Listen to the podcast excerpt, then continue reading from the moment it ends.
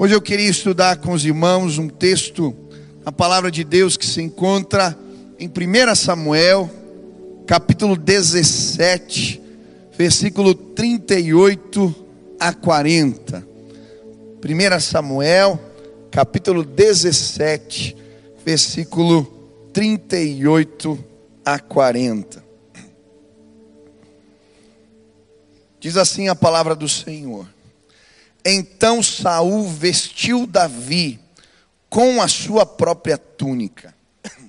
Colocou-lhe uma armadura e um capacete de bronze na cabeça. Davi prendeu sua espada sobre a túnica e tentou andar, pois não estava acostumado àquilo. E disse a Saul: Não consigo andar com isto, pois não estou acostumado. Assim tirou toda a armadura e em seguida pegou o seu cajado. Escolheu no riacho cinco pedras lisas, colocou-as na bolsa, isto é, no seu alforje de pastor, e com a sua tiradeira na mão, aproximou-se do filisteu. Senhor, fala conosco agora. Esse é o nosso desejo em nome de Jesus. Amém. O título da mensagem de hoje é Armadura pesada. Armadura pesada.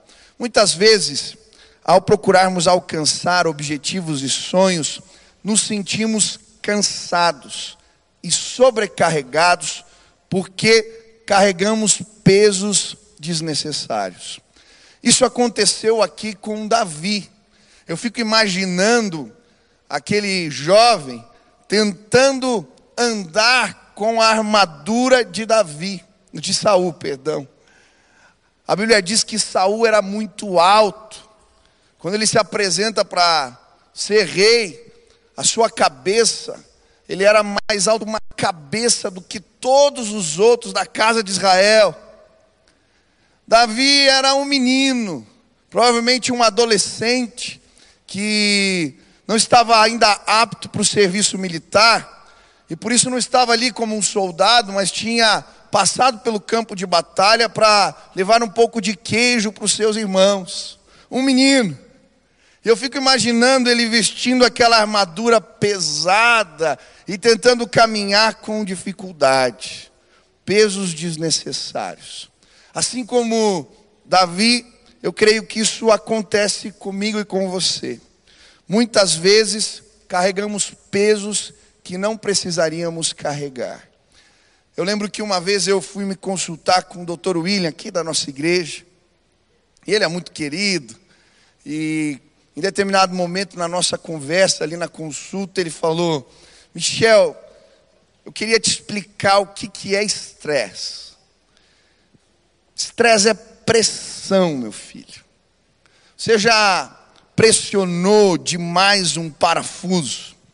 O que acontece quando a gente faz sobre o parafuso mais pressão do que ele pode suportar? Eu falei, espana. Ele falou, é exatamente isso, estresse. Quando a gente coloca peso demais, pressão indevida sobre nós, a gente espana. E talvez você chegou aqui e está cansado, sobrecarregado, estressado. Pastor Marcílio dizia nessa época do ano a gente vive a outrobrite, a novembrite, sei lá o que mais. É um cansaço pelo acúmulo das coisas do ano. Hoje eu vim dizer para você que o Senhor faz forte o cansado e multiplica as forças do que não tem nenhum vigor. Os jovens se cansam e se fadigam, os moços de exaustos caem. Mas os que esperam no Senhor renovarão as suas forças, subirão com asas como águias, andarão e não se cansarão, correrão e não se fadigarão, porque o Senhor é com eles.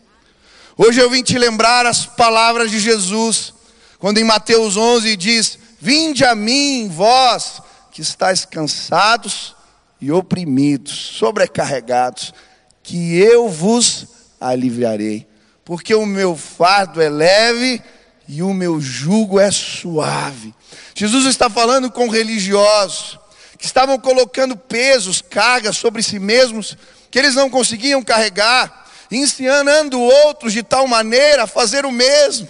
E Jesus está dizendo: Vinde a mim, o meu fardo é leve, o meu jugo é suave. Existem pesos que colocamos sobre nós que não precisamos carregar. Hoje eu gostaria de falar sobre quatro pesos que tornaram o desafio de Davi mais difícil e que são representados pela armadura pesada que ele tentou carregar. Quatro pesos que eu e você precisamos nos desvencilhar se queremos vencer o estresse, o cansaço e experimentarmos a força de Deus em nossas vidas. Quantos querem experimentar a força de Deus hoje aqui nesse lugar? Levante as mãos. Põe a mão no ombro do irmão que está perto assim. Fala, não fica pesado. O Senhor é contigo. Ele vai aliviar tuas cargas. Amém? Quantos creem assim? Eu creio. Aleluia. Primeiro peso, primeira carga que representava essa armadura pesada de Davi Tentar ser alguém que não somos. Tentar ser alguém que não somos. O primeiro peso que Davi carregou foi este: tentar ser algo ou alguém que ele não era. Ao vestir aquela armadura pesada de Saul, ele mal conseguia andar, porque de tal maneira ele estava se descaracterizando, descaracterizando a sua identidade. E sabe, Deus não pode e nem poderia abençoar Davi usando as roupas de Saul. O Senhor queria abençoar Davi lutando como Davi e não como Saul. E sabe, muitas vezes nós lutamos as batalhas da vida sendo que não somos. E perdemos as batalhas, nos sobrecarregamos, nos tornamos cansados demais. Isso não aconteceu só com Davi, aconteceu também com outro homem de Deus chamado Jacó. Eu gosto da história de Jacó, e gosto principalmente do encontro que a Bíblia nos apresenta que ele tem com Deus no Vale do Jaboque. Quando ele está ali lutando com o Senhor, e em determinado momento ele cai em si, ele entende que está lutando com Deus, e então ele agarra ali os pés do anjo e fala: Por favor, me abençoa. Eu não saio daqui sem a minha bênção. E o que me chama a atenção é a pergunta que Deus faz para Jacó nesse instante. Deus pergunta para ele: Qual é o seu nome? Qual é o seu nome? E eu confesso que quando li isso na Bíblia, eu falei, mas por que, que essa pergunta está aqui? Eu não sei como você lê a Bíblia, mas a minha Bíblia está cheia de ponto de interrogação. Eu vou anotando e fico meditando, e aí de repente vem a revelação de Deus. Eu falei, por quê? Lógico que Deus sabia o nome de Jacó. Por que, que ele pergunta isso? Mas sabe, eu creio que, num momento parecido, quando ele estava pedindo a bênção do pai, ele ouviu essa pergunta. De determinada maneira, o Senhor estava querendo transportar Jacó para aquele lugar, para aquele dia, quando ele chegou na tenda do pai, e naquele dia ele pediu uma bênção que não era dele, vestindo roupas que não eram as dele. E o pai perguntou: Quem é você? Naquele dia ele respondeu: Esaú. Estava com as roupas do irmão com o perfume do irmão, com os pelos do irmão no braço. Sou Esaú. E sabe, para mim, Jacó sempre viveu querendo ser que nem Esaú. Esaú era caçador, homem viril, fazia as comidas que o pai gostava. E eu creio que de certa maneira o que ele queria era atrair a atenção do pai como Esaú fazia. E por isso ele se apresenta dessa maneira. Mas agora ele está na presença de Deus e Deus está perguntando: quem é que está aí? E aí ele tem coragem de dizer: é Jacó que está aqui. É Jacó. E aí Deus começa uma nova história, restaurando a identidade dele, falando: você pode sim ser alguém Você pode sim lutar as suas próprias batalhas. Eu vou abençoar o menino mirrato, que vivia na barra da saia da mãe. Eu vou abençoar você, Jacó, sendo Jacó. Deus não pode abençoar Jacós vestidos de Esaú. Deus não quer abençoar Davi com as armaduras de Saul. Hoje eu vim dizer para você, em nome de Jesus, não tenta ser o outro. Deixa Deus se revelar na tua história e através de você. Quantas vezes carregamos esse peso? De tentar lutar as batalhas como os outros. Eu lembro que, quando eu era adolescente, eu. Adolescente não, perdão. Quando eu comecei no ministério, eu assumi o trabalho aqui na igreja com adolescentes. E quem liderava os, os adolescentes antes de mim era o pastor Jacques. E o Jacques tinha uma característica muito peculiar. Quem conhece o Jacques sabe disso. Ele era uma pessoa que tinha um senso de humor, assim, muito bom. Ele tirava sarro de tudo, era piadista. E com o trabalho no, nos adolescentes, isso era algo que Deus usava. Porque é muito difícil. Quem já falou aqui para adolescente, já pregou para adolescente? Levanta a mão. Tem alguém? É difícil você manter a atenção 40 minutos, 50 minutos de adolescentes. É quando você vê, eles estão outro. E o Jacques, ele tinha uma habilidade, ele contava uma piada, ele fazia algo, usava o lúdico para trazer os meninos para perto. E aí ele sai e entra eu. Eu não sou nada engraçado. Não é o meu jeito de ministrar, de pregar. E eu lembro que logo nos primeiros meses eu entrei em crise. Eu falei, meu Deus, eu acho que eu não sirvo para o ministério de adolescentes. Eu não sou engraçado que nem o Jacques, eu não sei fazer isso que ele faz. E ele trabalhava aqui na igreja ainda, e um dia eu tive coragem de ir lá falar com ele. Falei, cara, eu estou numa crise ministerial, que me ajuda. Eu não sei fazer do jeito que você faz, cara. Você é diferenciado para trabalhar com adolescentes. Eu não sei se eu sirvo para o negócio. E eu lembro que ele olhou para mim e ele falou: Michel, teu ministério nunca vai dar certo se você tentar ser o Jacques. Deus te chamou para ser o Michel. E você também tem características peculiares. E quando você se deixar usar nas mãos de Deus, eu tenho certeza o teu ministério vai ser uma benção. Aquela conversa foi libertadora para mim. Eu parei de tentar ser engraçado, que era um desastre. Eu tirei um peso das costas e do meu jeito, Deus me usou. Eu lembro um pouquinho mais para frente, quando eu comecei a pregar, convidavam para os congressos, e era um problema, eu tinha três mensagens. Quando tinha que pregar mais do que três, complicava. E um dia me convidaram para um acampamento de carnaval, tinha que pregar sete vezes. Eu fiquei desesperado.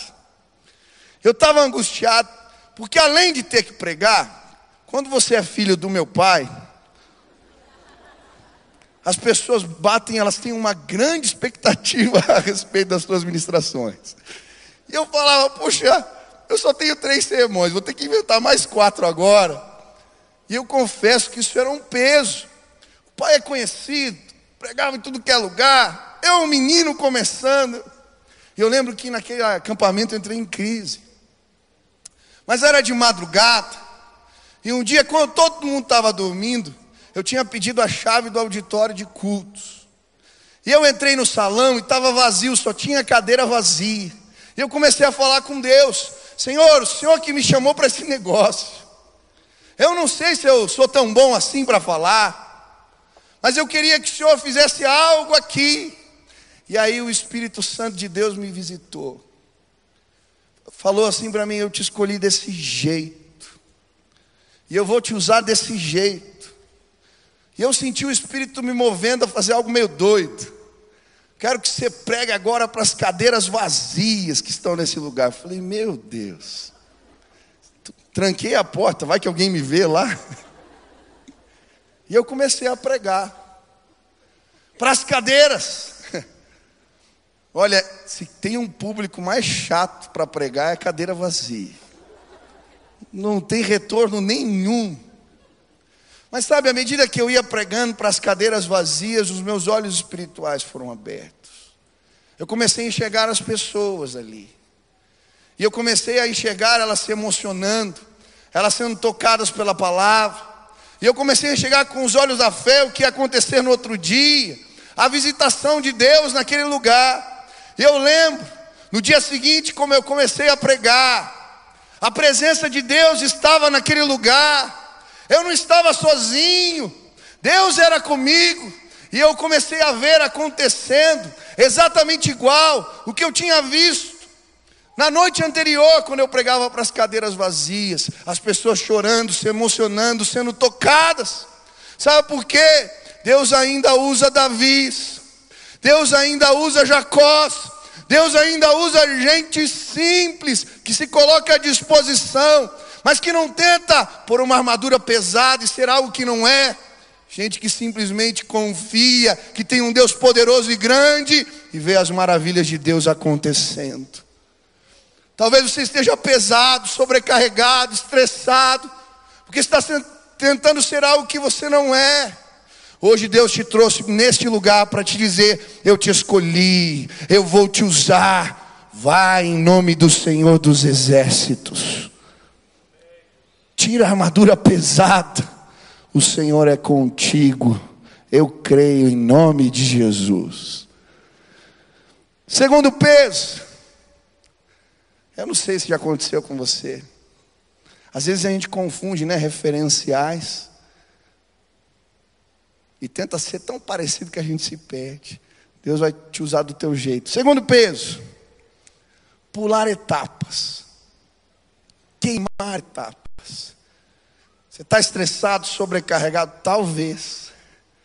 Você queimou algumas etapas. Diga para o irmão que está do seu lado assim: não queime etapas.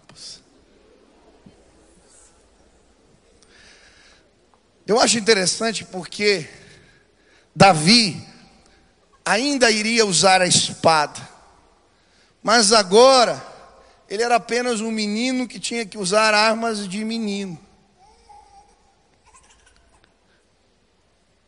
Ia chegar o momento que ele ia passar pelo treino militar, e ele ia saber usar uma armadura, ele ia saber usar com aptidão uma espada, mas agora, as armas que ele dominavam eram as armas do que? De um pastor de ovelhas. Uma funda, um alforge, um cajado um bordão. Era isso que ele sabia usar. Mas muitas vezes nós queremos pular etapas e vestirmos armaduras pesadas que não nos permitem caminhar. A Bíblia vai contar que Davi lá para frente vai se tornar um grande guerreiro. Ele vence outros gigantes, vence batalhas, faz coisas incríveis. Um dia ele traz 200 prepúcios de soldados filisteus para Saul e conquista Mical, a filha do rei, como a sua esposa. Ele se tornou um guerreiro hábil, mas nesse momento ele era apenas um pastor de ovelhas que tinha que usar as armas de menino. E eu creio que muitas vezes nós não respeitamos o tempo não vivemos os momentos de Deus na nossa vida. Deixa eu te dizer, a vitória vai vir não por causa das tuas armas, mas a vitória vem em nome do Senhor. Quando entendemos isso, não queimamos etapas. Vestir a armadura naquele momento seria isso. Eu não sei quem aqui já fez musculação. E aí você chega animado para os primeiros treinos. E aí você olha para o peso, acha levinho, e daí você olha, ah, eu aguento. E põe lá no último. E aí no primeiro treino você manda bala, faz força. Quem já fez isso? Só eu, será? Olha, teus irmãos, levanta mais alto para não me sentir tão mal aqui, obrigado. O que acontece no outro dia?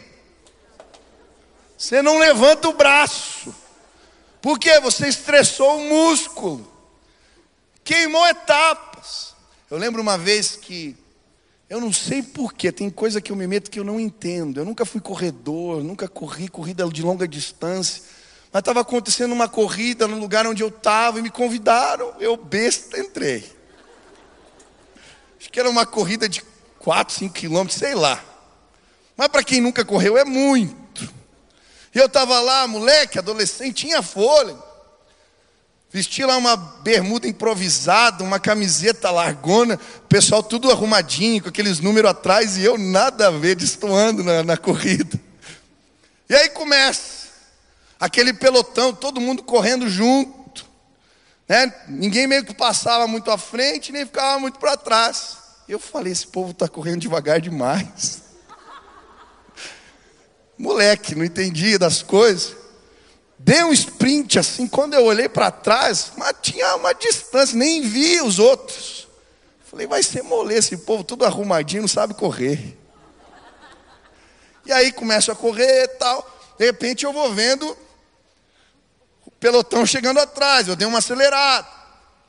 E aí eu cheguei num determinado momento que eu já conseguia ver a, a linha de chegada.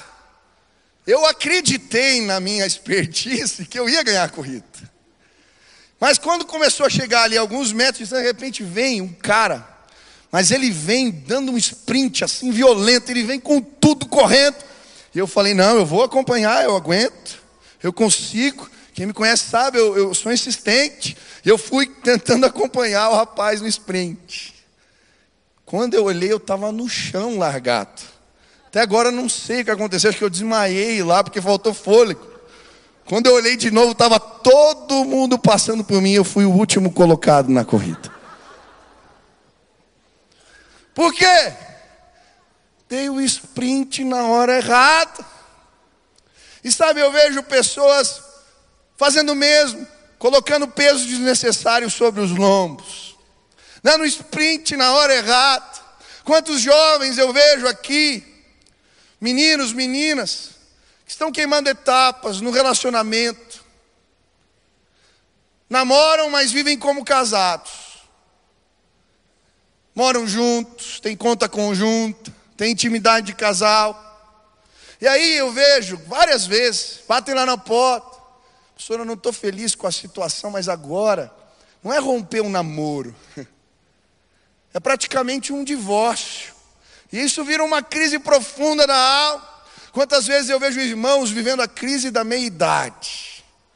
Aquele irmão que queimou etapas na vida e agora, com 40, 45, 50, ele quer recuperar o tempo perdido. Você já viu isso acontecer? É ridículo. Daqui a pouco o cara chega com umas roupas que não tem nada a ver. Não faça isso com você, meu irmão, por favor e começa a se meter numas coisas. Por quê? Porque queimou etapas na vida. Eu vejo líderes fazendo isso, queimando etapas e se frustrando. Esses dias eu atendi um jovem pastor e ele veio falar comigo: Michel, cara, me ajuda, me socorre. Eu falei: o que aconteceu? Eu assumi o um ministério. E na primeira reunião eu reuni toda a liderança. E aí eu fui apresentar o plano de trabalho. Eu falei: olha, isso aqui que vocês estão fazendo, está tudo errado. E aí comecei a apresentar, a gente vai fazer isso, isso, isso. E cara, eu achei que eu estava abafando, ele falou para mim. Quando terminou a reunião, eu notei um silêncio no ambiente estranho. Alguns nem me cumprimentaram, eu falei, poxa vida. Passou alguns dias, a líder mais forte ali do ministério veio me procurar, falou, pastor, com todo respeito. Você chegou agora. Você é jovem pastor. A gente está fazendo isso há alguns anos. E você veio dizer que tudo que a gente está fazendo está errado. Se você continuar com esse discurso, você vai perder toda a tua liderança. Sabe, eu até acredito que tinham coisas para mudar. Normalmente tem. Mas ele errou o quê? A hora. E eu vejo muitas vezes pessoas ficando estressadas, sobrecarregando a si mesmos, porque estão colocando pesos desnecessários, usando armaduras, quando é para usar a arma de pastor. Qual foi a arma que Deus permitiu Davi usar para vencer o gigante? Foi uma espada? O que, que foi? Foi um estilinho, uma funda, um alforje e um bordão. Sabe, tem lutas na nossa vida, conflitos que estão acontecendo na sua casa, que você não vai vencer, meu irmão, com a espada. Deus está falando para você, usa as armas do pastor. Talvez você está tentando resolver o problema com filho a ferro e fogo. E o que ele precisa, na verdade, é ser escutado. Ele já sabe que é errado.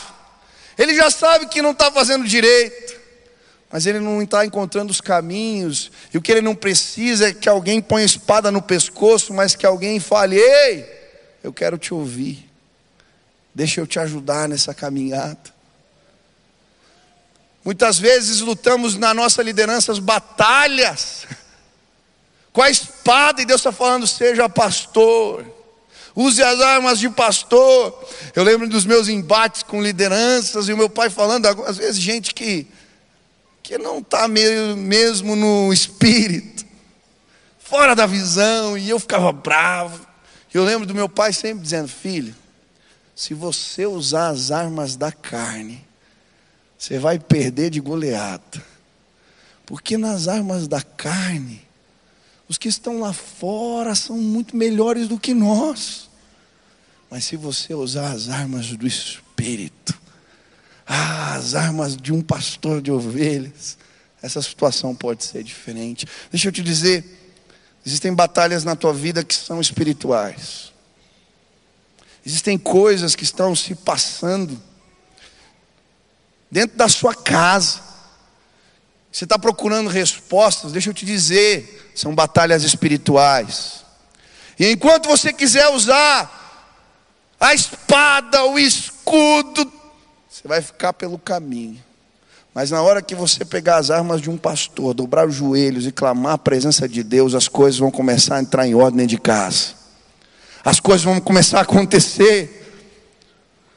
E sabe, toda vez que a gente pega as armas do pastor, o que o inimigo tenta fazer? Nos ridicularizar. Foi isso que aconteceu com Davi. Quando ele pega o bordão, o cajado, e afunda e vai lutar com Golias, o que Golias fala para ele? Quem você pensa que eu sou, menino? Para vir contra mim com um pedaço de pau. Você acha que veio tocar um cachorro? Está lá na Bíblia. Está ridicularizando. Mas sabe o que acontece? Com um pedaço de pau, Davi põe Golias para correr. As pessoas vão achar estranho, elas vão ridicularizar o teu estilingue, a tua arma de menino. Mas elas são poderosas, porque elas representam quem é Deus na nossa vida. Hoje eu vim dizer para você: começa a guerrear no espírito, começa a lutar no espírito, começa a usar as armas de um pastor.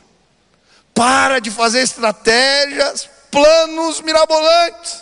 Dobra o teu joelho e clama pela resposta que vem do alto. Clama pela resposta que vem de Deus.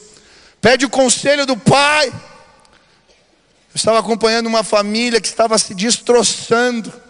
E um dia na minha sala, Deus deu uma palavra para aquele marido que estava ali desesperado. E eu falei para ele: Deus te levantou como um valente na tua casa toma das armas do espírito e guerreia. E aquele cara voltou para casa decidido. Tomou uma postura de valente. Ele acordava de manhã cedo para orar. Quando todo mundo estava dormindo, ele ia no quarto dos filhos.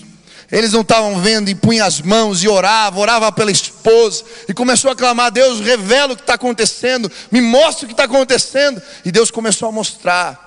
Um dia ele está orando, ele viu o espírito da mentira. Deus falou para ele na palavra: tem mentira, está acontecendo isso. E quando ele começou a confrontar a verdade de Deus, começou a entrar naquela casa, e a Bíblia diz: Conhecereis a verdade, e a verdade vos libertará. o casamento foi restaurado, a família foi restaurada.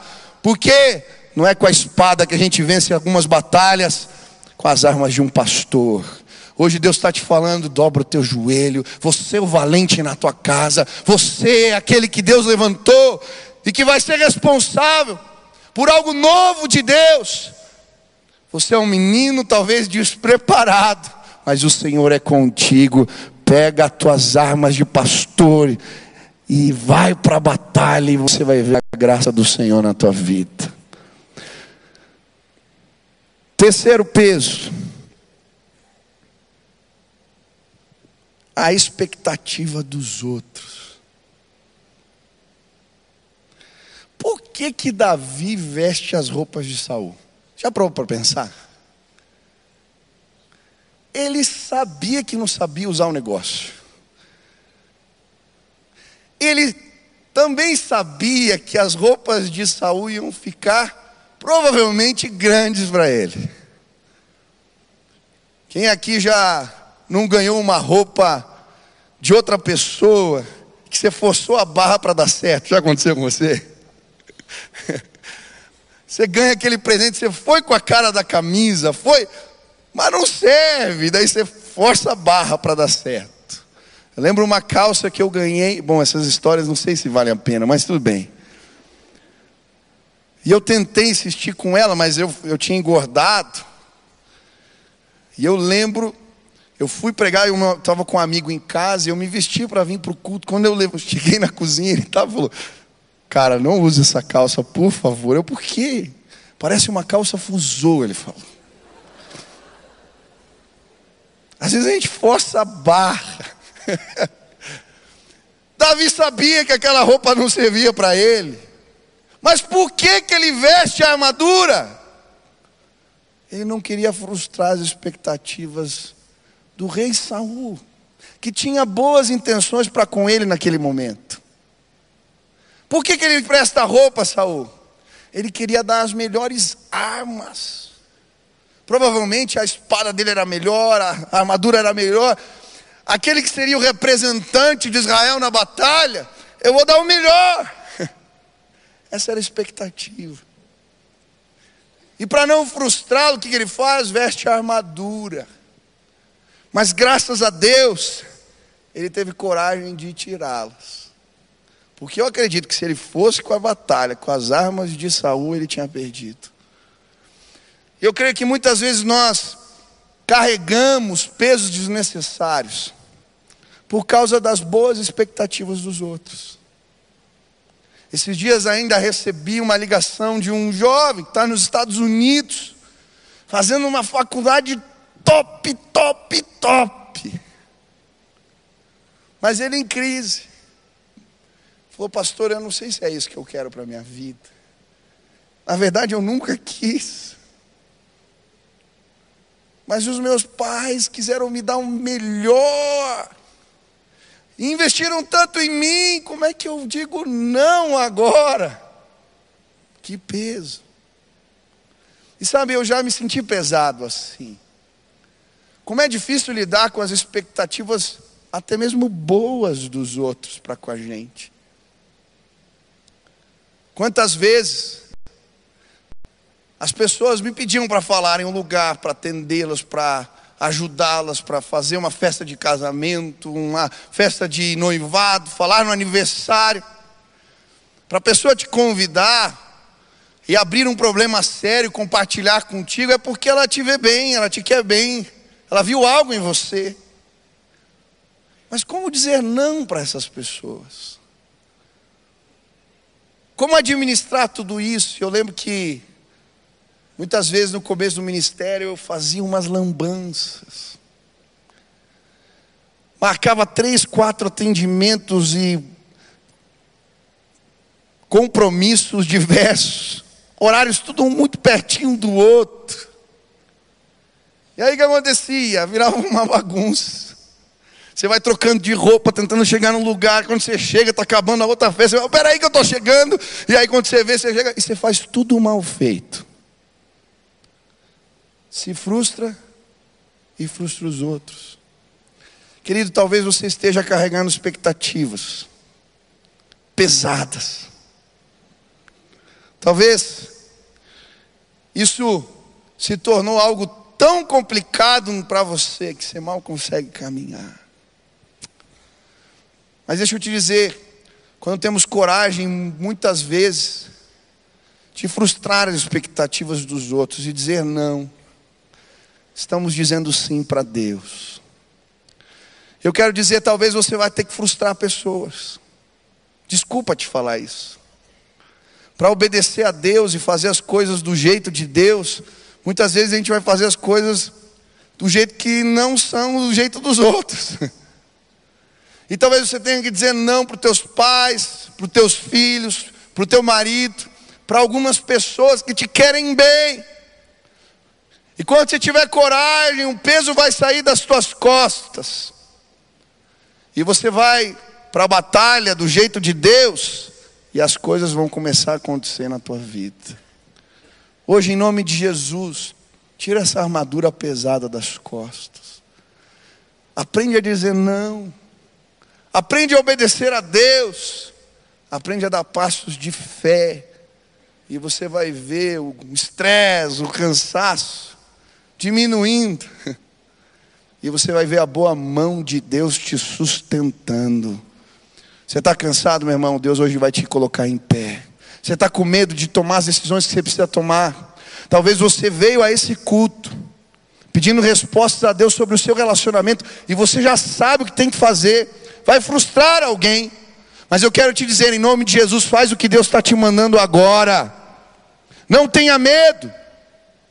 Não tenha medo de frustrar pessoas, mas de obedecer a Deus. Você está estressado, pesado de espírito, cansado, sobrecarregado, porque você está num lugar que não era para você estar. Tá.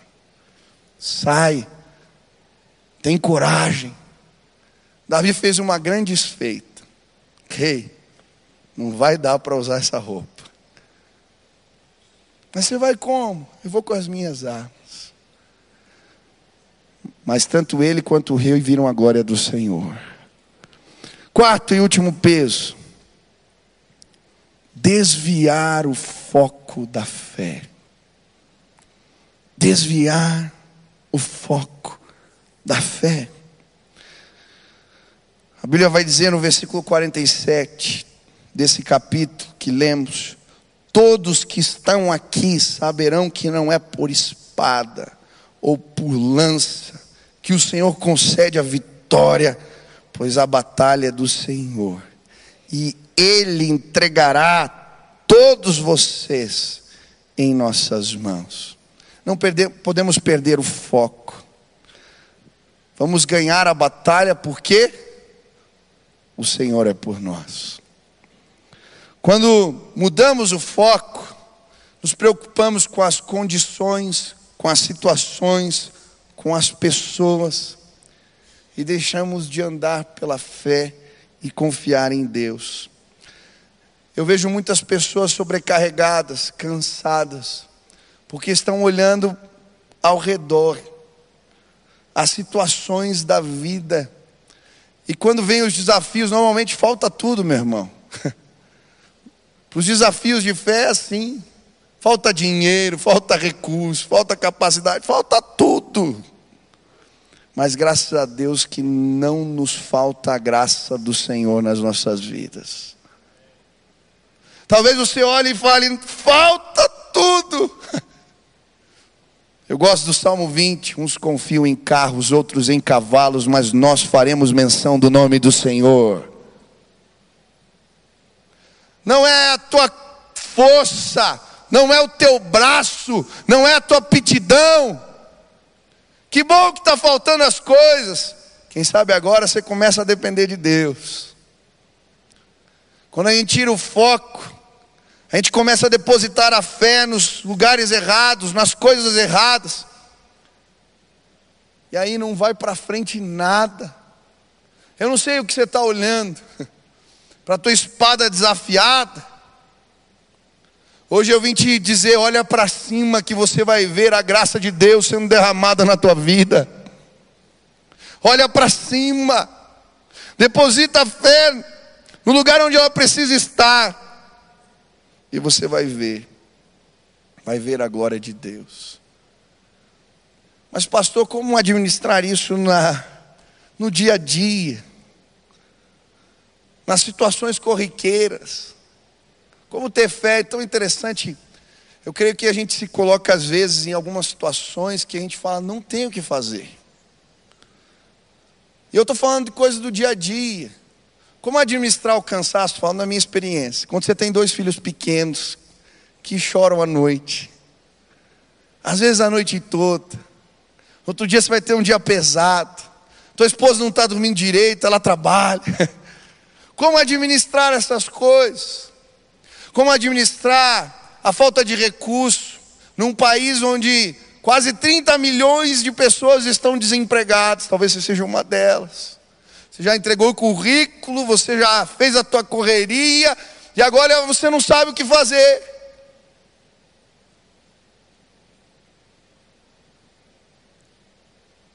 Talvez você esteja nessa situação, nessa condição. E sabe, quando o inimigo se levanta, muitas vezes acontece o que aconteceu com o resto do exército. Golias falava impropérios, mentiras, e as pessoas estavam como? Paralisadas, inertes. A situação era tremendamente confrontadora. E uma voz dizia: vocês não podem fazer nada. Mas chegou um menino ali, que ouviu as ameaças daquele gigante todo mundo com medo. Ele não tinha aptidão, ele não tinha os recursos, mas ele sabia quem era o seu Deus. Ele disse: Eu posso, eu vou. Sabe, querido, eu vim te desafiar pela fé, aí de encontro ao teu problema. Talvez você diga: Não tem nada que fazer. Tem sim. Deus vai te visitar, Ele vai trazer criatividade. Ele vai mostrar caminhos, mas a estratégia do inimigo é nos fazer ficar paralisados. Hoje eu vim te dizer: tua força não está na tua espada, no teu escudo, no teu preparo, no que você sabe. A tua força vem do Senhor, em nome de Jesus. Eu gosto da história de um jovem aqui da igreja, ele estava desempregado. Ele trabalhou muitos anos numa fábrica. E depois de muitos anos ele perde o emprego. E agora está em casa. E aí manda currículo, faz, tenta, vai para um lado, para o outro e não muda nada. E um dia a esposa chama ele e fala assim: a gente precisa orar por essa situação, orar juntos. Ele fala, fica bravo com a mulher, que orar? Eu preciso é trabalhar, trabalhar. Você não está entendendo? E ela falou: Eu creio que Deus pode fazer alguém vir aqui bater na nossa porta trazendo uma oferta de emprego para você. Falou: Ah, tá bom. E ela começou a orar. Um dia ele está ali vendo jogo de futebol. Devia ser domingo à tarde. E de repente começa a escutar assim: é o carro do sonho que está passando. Sonho de nata, sonho de creme, sonho de chocolate. E aí a esposa dá uma saída para comprar um sonho. Ele está ali vendo televisão. E de repente ela volta animada. Não falei que Deus ia bater na nossa porta e trazer uma oferta de emprego para você? O que, que é? O rapaz que vem de sonho. Disse que se, você, se a gente quiser, a gente pode começar a vender sonho com ele também. Ele falou: Meu Deus do céu, mulher. Você realmente está ficando maluca. Eu trabalhei numa empresa, sei lá quantos anos, agora vou vender sonho. Ficou bravo. Aí foi dormir injuriado. Mas no outro dia o Espírito Santo bateu no coração dele e falou: Cara, você não tem nada, tua família está passando necessidade. Qual que é o problema de você vender sonho? Para de ser orgulhoso, escuta a tua mulher. E aí ele todo sem graça, olha, vamos lá, ver o negócio do sonho. E aí foi com a esposa no lugar. O cara falou assim, ó, beleza, vocês querem começar, só que você tem que comprar os sonhos. Eu falei, meu Deus, não vou gastar dinheiro. Mas quantos sonhos a gente vai comprar? Ele falou assim, ah, vamos comprar uns 30 para começar. Não, que 30, vamos comprar uns 100. Ele falou, meu Deus, se for. Ele falou assim, se sobrar sonho, a tua mãe vai comer todo sonho que sobrar. Foi na fé dela, comprou 100 sonhos e saíram no carro. Aí falou para mim, Michel, quando eu vi, eu estava lá. É o carro do sonho que está passando. Sonho de nata, sonho de quê? Falou, cara, eu ia para os lugares mais longe possíveis da minha casa para não encontrar ninguém. Mas, cara, aquele dia nós vendemos os 100 sonhos. No outro dia pedimos mais. E vendemos tudo de novo. E no outro dia, de novo, de novo e de novo. E naquele mês eu ganhei mais do que eu ganhava antes na empresa que eu trabalhava. Deus teve que mostrar que não é do meu jeito, é do jeito dele. E é pela fé. Hoje eu não sei. Talvez Deus vai mandar você vender sonho. Talvez Deus vai mandar fazer algo que não seria de maneira nenhuma o que você faria. Mas quando a gente deixa de olhar para a espada, para a nossa competência, e a gente se arrisca a viver pela fé, a gente vê gigantes caindo por terra, a gente vê a glória de Deus, a gente experimenta o sobrenatural na nossa vida. Hoje eu vim dizer para você, coloca a fé no lugar que ela jamais deveria ter saído olha para o alto, olha para cima. Segue a direção de Deus, que as coisas vão ser diferentes na sua vida. Você está carregando uma armadura pesada, irmão. Está cansado, estressado, pesado de espírito. Uns dias atrás eu estava com um jovem no carro, ele querendo fazer um projeto lá, mirabolante, a custar caro, ele não tinha, e veio. Eu falei, cara, mas por que, que você vai começar desse jeito? Começa simples, começa pequeno. E aí comecei a falar de Davi com ele ali, essa história que nós compartilhamos. Foi inspirado numa conversa de carro, esse sermão. Eu voltei para casa e eu fiz uma canção, eu não vou cantar aqui porque eu canto mal. Esses dias a minha mãe falou para mim, ela assiste todos os cultos. Filho, na hora do louvor lá, eu sei que você se empolga, mas não canta no microfone. Na televisão fica muito ruim. Então, eu vou poupar vocês, mas eu vou ler a letra. Diz assim: Pesada a armadura está, eu mal consigo caminhar. Carrego as armas de um rei que a fé perdeu sem perceber. Então eu olho as minhas mãos e lembro como comecei. Com as armas de um menino, então eu vi a glória do meu Deus.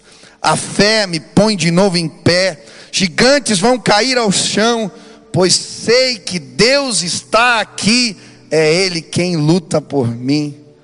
Quero ver tua glória de novo, quero sentir teu poder mais uma vez. Quero andar pela fé e batalhas vencer, pois eu sei quem luta por mim. Hoje eu queria te convidar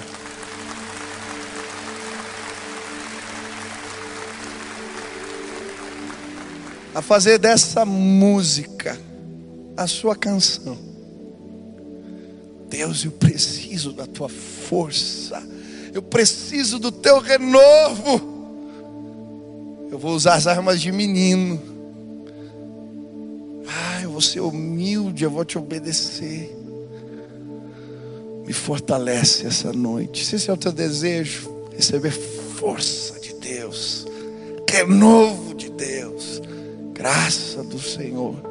Fica de pé no teu lugar agora. Eu quero orar por você em nome de Jesus. Pedir a bênção, o favor, a graça de Deus sobre a tua vida.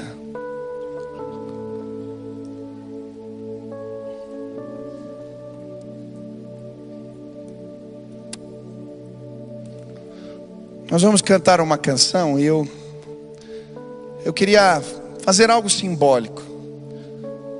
Talvez existem pessoas, existam pessoas aqui que estão muito pesadas. Talvez você esteja muito cansado. Eu queria que você fechasse teus olhos agora, rapidinho. Quais são os pesos que têm roubado as tuas forças? Quais são as armaduras pesadas têm tornado difícil a tua caminhada? Você consegue apresentar agora situações práticas para Deus? Apresenta elas. Apresenta elas para o Senhor. Talvez coisas que você não sabe como resolver e lidar. Hoje eu queria orar por você assim, de forma específica. Vem para cá, sai do teu lugar, vem para frente e fala: Senhor, eu vim deixar no teu altar esse peso. Eu quero voltar para casa leve. Eu queria te desafiar, sai do teu lugar agora, em nome de Jesus. Vem para cá e traz isso aqui no altar. É simbólico. Mas é do jeito de Deus, não é? Então vem, vem, em nome de Jesus. Traz aqui, Senhor. Eu vim trazer o meu problema, essa situação, esse peso. Isso que tem me sobrecarregado diante do Senhor agora. Não tenha vergonha. Simplesmente venha, venha, venha. Eu quero só orar por você.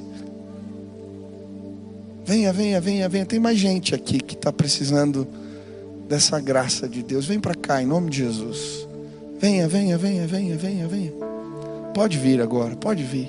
Você está cansado, irmão? Vem para cá, deixa eu orar por você. Só quero orar pela tua vida. Está cansado, está estressado. Os últimos dias foi difícil. Vem para cá, deixa eu orar por você agora. O renovo de Deus vai cair na tua vida agora, em nome de Jesus. Vem para cá, vem para cá, vem para cá. Venha, venha, venha. Talvez esteja com a esposa e tem uma situação dentro de casa que você não sabe mais o que fazer. Pega na mão da esposa, pega na mão do marido, traz ele para cá, vamos lá. Algo novo vai acontecer essa semana. Precisamos ter esperança, ter fé. Deus é conosco. Vem, traz, traz, traz. Venha, venha, venha. Venha em nome de Jesus.